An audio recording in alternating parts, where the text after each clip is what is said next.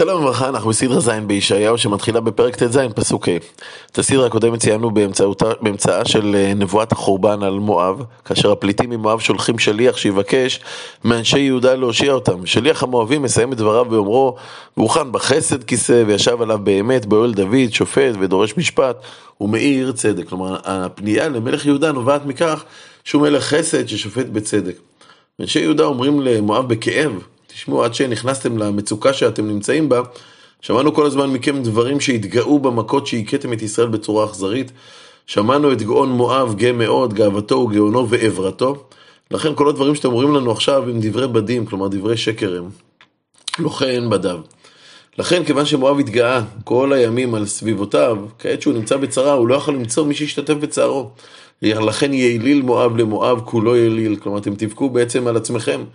גם תבכו לעשישי, כלומר לענבים שגדלו בקיר חרשת תהגו אחני חיים, כי שדמות חשבון אומלל גפן סיבמה, כלומר כרמים של חשבון ושל סיבמה חרבו, בעלי גויים הלמו שירוקיה, כלומר הגפנים במואב מילאו חלקים גדולים מהממלכה, ואותם בעצם השמידו, הגפנים הגיעו עד יעזר נגעו. טעו מדבר, שלוחותיה ניטשו, עברו ים, כלומר הם מילאו ממש את הכל, נכנסו אפילו לתוך תחום המדבר. וכבהגיע החורבן, אנשי מואב אומרים, על כן אבכה בבכי יעזר, גפן סבמה, ארייבך, קדימתי, חשבון ואלעלה, כי על קיצך ועל קצירך הידד נפל. כלומר, בכי הוא על הכרמים הרבים שהושמדו ועל פירות הקיץ והקציר, שדווקא בעת הקציר והבציר, שהחקלאים אמורים להיות אלה שצועקים הידד משמחה, דווקא אז, ברגע הכל כך שמח הזה, שאמור להיות שמח, שהעוגות ההידד הם של השודדים ששודדים אותם. ונאסף שמחה וגיל מן הכרמל, ובכרמים לא ירונה, לא ירועה. יין ביקבים לא ידרוך הדורך, הידד השבתתי, כלומר כבר לא תשמעו את שמחת וגיל של אנשי מואב. על כן מאי למואב ככינור יאמו, וקרבי לקיר חרס. ואז יגלה מואב, כי גם מקומות התפילה שלהם, שהבמות והמקדש, שאליהם הם ירצו ללכת, גם הם בעצם חרבו. והיה כי נראה, כי נלאה מואב על הבמה, הוא בא אל מקדשו להתפלל ולא יאכל. כעת ישעיה מאיר, זה הדבר אשר דיבר אדוני אל מואב מאז.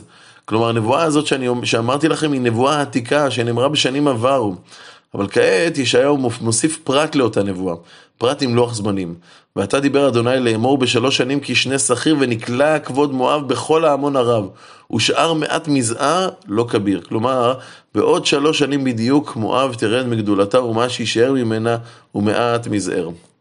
כעת הגענו לנבואה על חורבנה של דמשק בירתה של ארם. מסע דמשק, הנה דמשק מוסר מעיר והייתה מאי מפלה. דמשק תחרב על ידי אשור, כשזו תכבוש את ארם. אולם לא רק ארם נכבשה על ידי אשור, אלא גם ערי הרוער, כלומר הערים של ראובן בעבר הירדן המזרחי חרבו אז, כלומר כל שניים וחצי השבטים בעצם נכבשו וחרבו. עזובות ערי הרוער, וכיוון שהערים האלה יהיו חרבות, הם יהיו למקום מרעה. לעדרים תהיינה, ורבצו ואין מחרית, ונשבת מבצר מאפרים, ממלכה מדמשק ושאר ארם, ככבוד בני ישראל יהיו נאום אדוני צבאות. וכעת הנביא מדבר על כבוד ישראל שיוכה בימים ההם. והיה ביום ההוא ידע על כבוד יעקב ומשמן בשרו ירזה. האויב יתפוס את ישראל כמו שקוצר אוסף שיבולים. והיה כאסוף קציר קמה וזרועו שיבולים יקצור. והיה כמלקט שיבולים בעמק רפאים. כלומר, בדרך כלל אדם שקוצר, אם נופלים לו שיבולים, אז הוא משאיר אותם לעניים, אבל האשורים ירדפו גם יחידים, הם לא, לא ייתנו לאף אחד להימלט מהם. ונשאר בו לילות כנוקף זית, שניים שלושה גרגרים בראש אמיר, ארבעה חמישה בסעיפי הפוריה, נאום אדוני אלוהי ישראל. כלומר, יישארו מישראל רק מעט פה ושם, בשניים וחצי השבטים. כמו בזית, לאחר שהמסיק, שהמסיק נותרים קצת אה, כמה זיתים שהצליחו להימלט בראש העץ, ככה בעצם יהיה עם עם ישראל. החורבן הזה יוביל את ישראל לפנות אל השם, ולעזוב את העבודה זרה שאותה הוא עבד. ביום ההוא ישעה האדם על עושהו, ועיניו אל קדוש ישראל תראנה, ולא ישעה אל המזבחות מעשה ידיו, אשר עשו אצבעותיו לא יראה, והאשרים והחמנים. אשר החורבן שיפול על ערי ישראל יהיו כתוצאה מכך שהוא עבד עבודה זרה. ביום ההוא יהיה ערם העוזו כעזובת החורש והאמיר אשר עזבו אשר עזבו מפני בני ישראל והייתה שממה, כי שכחת אלוהי אישך, וצור מעוזך לא זכרת, על כן תטעי נטעי נאמנים וזמורת זר תזרענו. ההצלחה של עם ישראל בהתחלה הגיעה במהירות. ביום נתאך תשגשגי ובבוקר זרעך תפריחי. אבל מיד אחר כך נד קציר ביום נחלה הוא כאב אנוש. כלומר, בגלל ההשחתה של דרכם של עם ישראל, כל הטוב ינוד ממך והלאה, הכל יהיה כאב גדול. כעת יש תיאור המכה שחטפו צבא סנחריב המורכב מימים רבים, כאשר הם באו להילחם על ירושלים והמלאך בעצם היכה בהם. אוי, המון עמים רבים כאמות ימים יהמיון, שעון לאומים כשעון מים כבירים ישעון. כלומר, הם הגיעו ברעש, בעוצמה, וממש הפחידו את ירושלים, לאומים כשעון מים רבים ישעון, וגער בו ונס ממרחק. והקדוש ברוך הוא יפגע בו ויגרום לו להימלט, ורודף כמו צרים לפני רוח, כגלגל לפני סופה. לעת ערב והנה בלהה, בטרם בוקר עינינו. כלומר, זה תיאור הלילה שבו המלאך פוגע במחנה סנחריב והורג את רובו, זה חלק שוסנו וגורל לבוזנו, לבוזזנו. כעת יש נבואה חידתית. כמעט כל ביאור מפרש אותה בצורה אחרת. אנחנו ננסה לתפוס את אחת מהדרכים המוצעות, מאוד קרובה לדרכו של המצודות. נבואה הזאת נאמרה על ידי מה שאמור להיות לעתיד לבוא, כאשר עם ישראל ישוב לארצו. כאשר עם ישראל ישוב לארצו לעתיד לבוא, הנביא פונה לשליחים שמגיעים מארץ כוש בעקבות השמועה על שוב ישראל לארצו.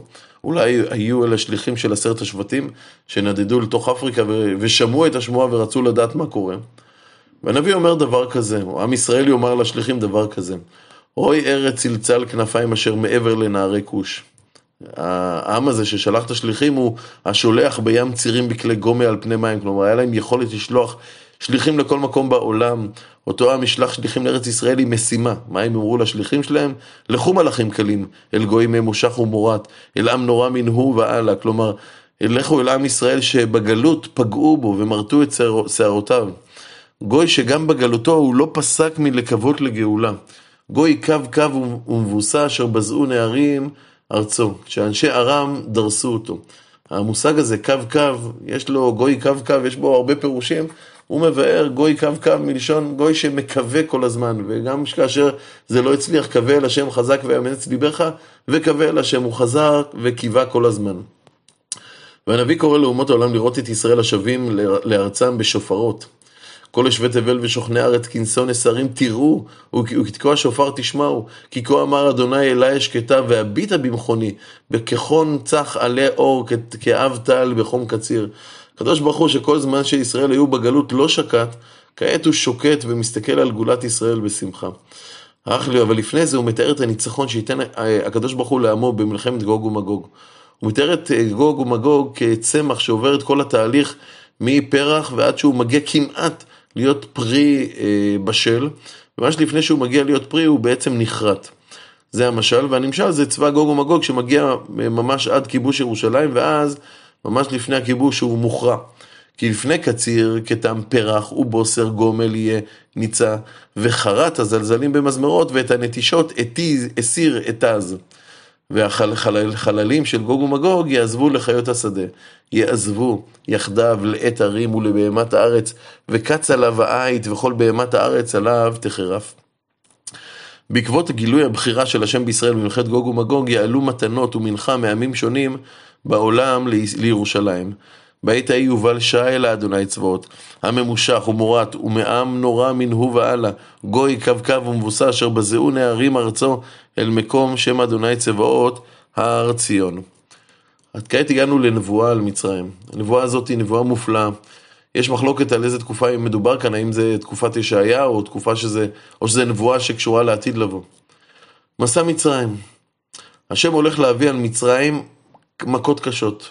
וכעת יש את רשימת המכות שמצרים יקבלו אותם, אנחנו מתחילים באיזה פחד קיומי שיפול על המצרים. הנה אדוני רוכב על אב קהל ובא מצרים ונעו אלילי מצרים מפניו ולבב מצרים ימס בקרבו. תהיה גם מלחמת אזרחים קשה שתפרוץ במצרים, מלחמה שתפצל משפחות וערים. וסכסכתי מצרים במצרים ונלחמו איש באחיו ואיש ברעהו, עיר בעיר וממלכה בממלכה. עוד דבר יקרה, ונבקה, כלומר התרוקנה רוח מצרים, הם יהיו חסרי אונים אל מול הצרות שיפגעו בהם, ונבקה רוח מצרים בקרבו ועצתו אבליה. ודרשו אל האלילים ואל העיתים ואל האובות ואל העדונים, כי זה מה שהם יקראו, את האלילים שלהם, אבל כמובן זה לא, לא יועיל להם בכלל. עוד דבר, מי שישלוט במצרים יהיה מלך קשה ואכזר, וסיקרתי את מצרים ביד אדונים קשה, ומלך עז ימשול בם, נאום האדון, אדוני צבאות.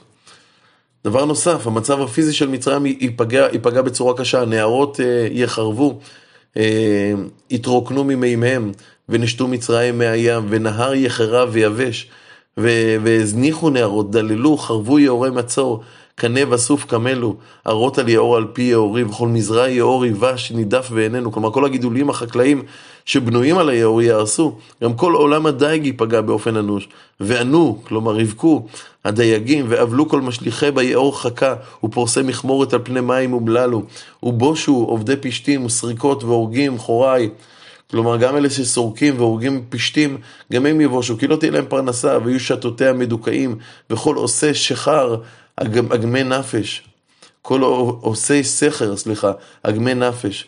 מה שהכי נורא יהיה, שבעצם כל ההנהגה המצרית יהיו נבערים מדעת, כל החכמים הגדולים יהיו חסרי מושג איך להתנהל בשעת משבר.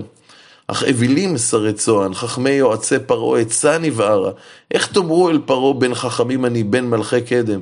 הים, הים איפה חכמיה יגידו נא לך, וידעו מה יעץ אדוני צבאות על מצרים.